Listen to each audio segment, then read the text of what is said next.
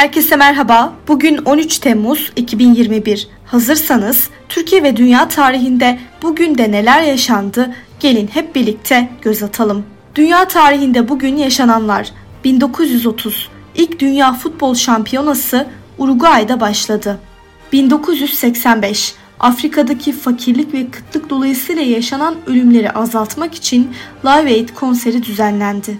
Türkiye tarihinde bugün yaşananlar 1938 İstanbul'da yapılan ilk Türk uçağı Ankara yolunda düştü.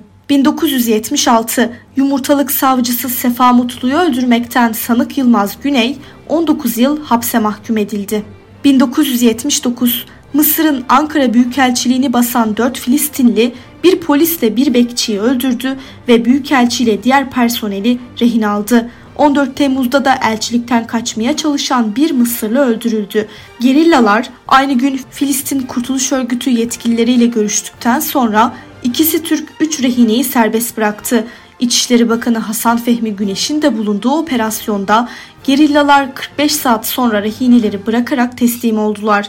Yargılama sonunda 23 Aralık 1980'de idama mahkum edildiler. Bugün doğanlar 1847 Türk şair ve kaymakam şair Eşref dünyaya geldi. 1954 Türk şarkıcı, besteci, söz yazarı ve yapımcı Sezen Aksu doğdu. Bugün ölenler 1927 Türk mimar ve 1. Ulusal Mimarlık akımının önde gelenlerinden Mimar Kemalettin Bey vefat etti.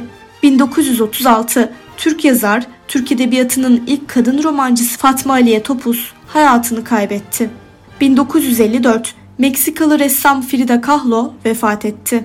Bugünkü bültenimizi de burada sonlandırıyoruz. Programımızda tarihte gerçekleşen önemli olayları ele aldık.